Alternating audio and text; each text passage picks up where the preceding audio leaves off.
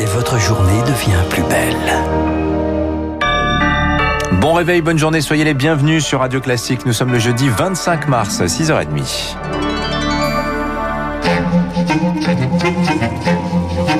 6h30, 7h30, la matinale de Radio Classique avec Dimitri Pavlenko. À la une ce matin, la future plus grande mosquée d'Europe exacerbe les tensions, Marc Bourreau, entre Paris et Ankara. Ah oui, après les soupçons d'une future ingérence turque dans la présidentielle 2022 lancée par Emmanuel Macron, le ton monte désormais autour de la construction de la grande mosquée de Strasbourg. Lundi, la mairie écologiste a accordé une subvention de 2 millions et demi d'euros. C'est possible avec l'application du Concordat en Alsace. Sauf que ça coince. Ça coince sur le bénéficiaire des subventions, une organisation pro-turque. Elle avait refusé de signer la charte des principes pour l'islam de France. Colère, place Beauvau. Gérald Darmanin dénonce le financement d'une ingérence étrangère sur le sol français. En clair, la Turquie d'Erdogan.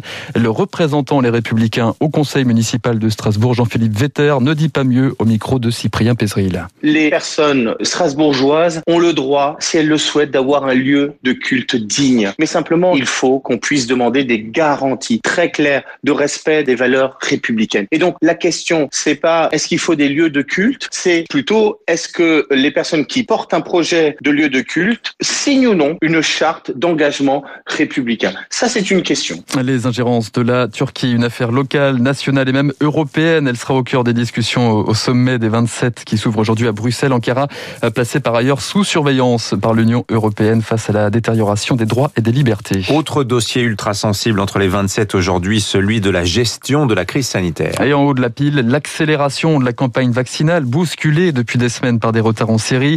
Les 2 milliards et demi de vaccins commandés arrivent au compte-gouttes. Il faut passer la vitesse supérieure, estime Emmanuel Macron, interviewé hier soir à la télévision grecque. On a eu tort de manquer d'ambition, j'allais dire de folie. Oui, de dire c'est possible et on y va.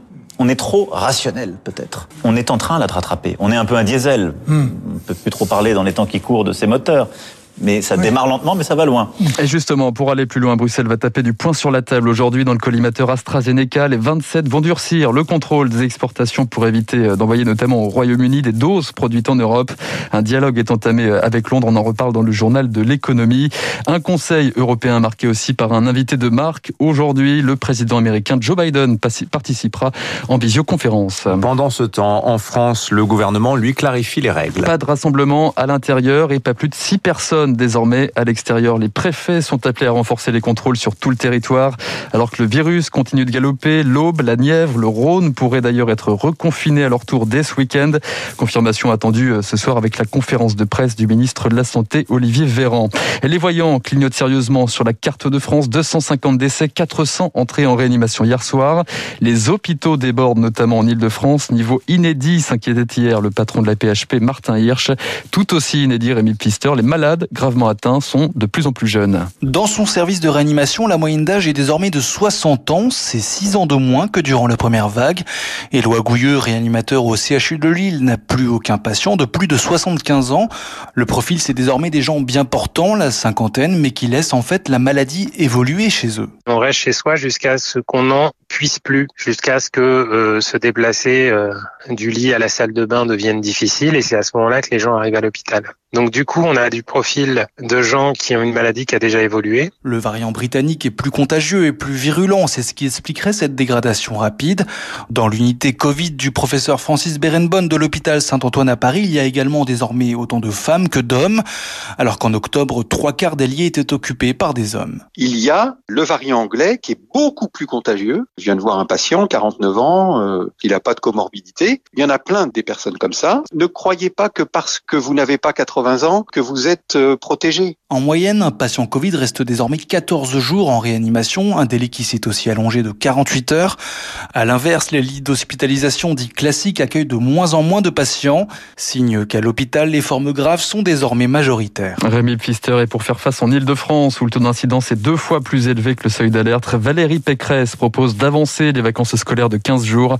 La présidente de la région Ile-de-France euh, suggère dans euh, Paris Match ce matin une fermeture des classes dès le le 2 avril prochain. Alors cette fois, ça y est, Xavier Bertrand se lance lui dans le grand bain. Ah oui, le patron de la région Hauts-de-France, officiellement candidat à la présidentielle. Il l'annonce ce matin dans une longue interview au magazine Le Point.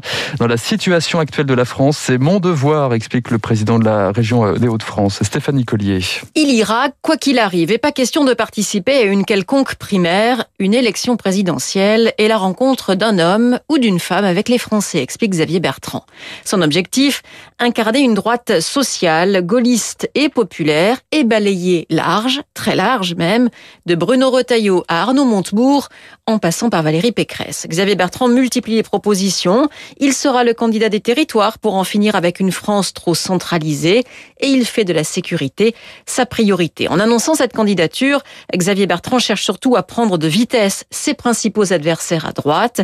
Plusieurs autres candidats se sont déjà lancés officiellement dans la course à l'Élysée, dont Marine Le Pen et Jean-Luc Mélenchon. Xavier Bertrand annonce également sa candidature à, sa propre réélection, hein, cette fois dans les Hauts-de-France au mois de juin prochain. Enfin, malgré la crise, le festival d'Avignon lui envisage des jours meilleurs pour l'été prochain. En tout cas, Olivier Pi veut y croire. Il aura lieu coûte que coûte du 5 au 25 juillet prochain. Pas de report, pas d'annulation comme l'an dernier sur le directeur du festival. Il présentait hier la programmation de la 75e édition pour combattre l'incertitude Victoire Fort.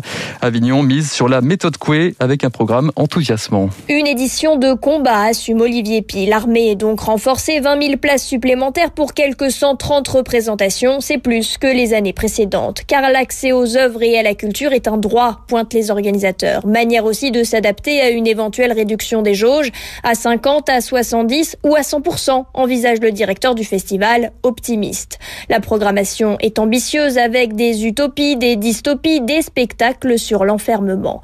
Comme pour contrer le mauvais sort, le Festival d'Avignon a sorti les plus beaux gris-gris, d'Omar Sy à Sandrine Bonner. La mythique cour d'honneur du Palais des Papes, elle laissera résonner les mots de Tchekhov. Isabelle Huppert jouera la cerisée mise en scène par le portugais Thiago Rodrigues. Histoire d'une famille aristocratique déchue, symbole d'un changement d'époque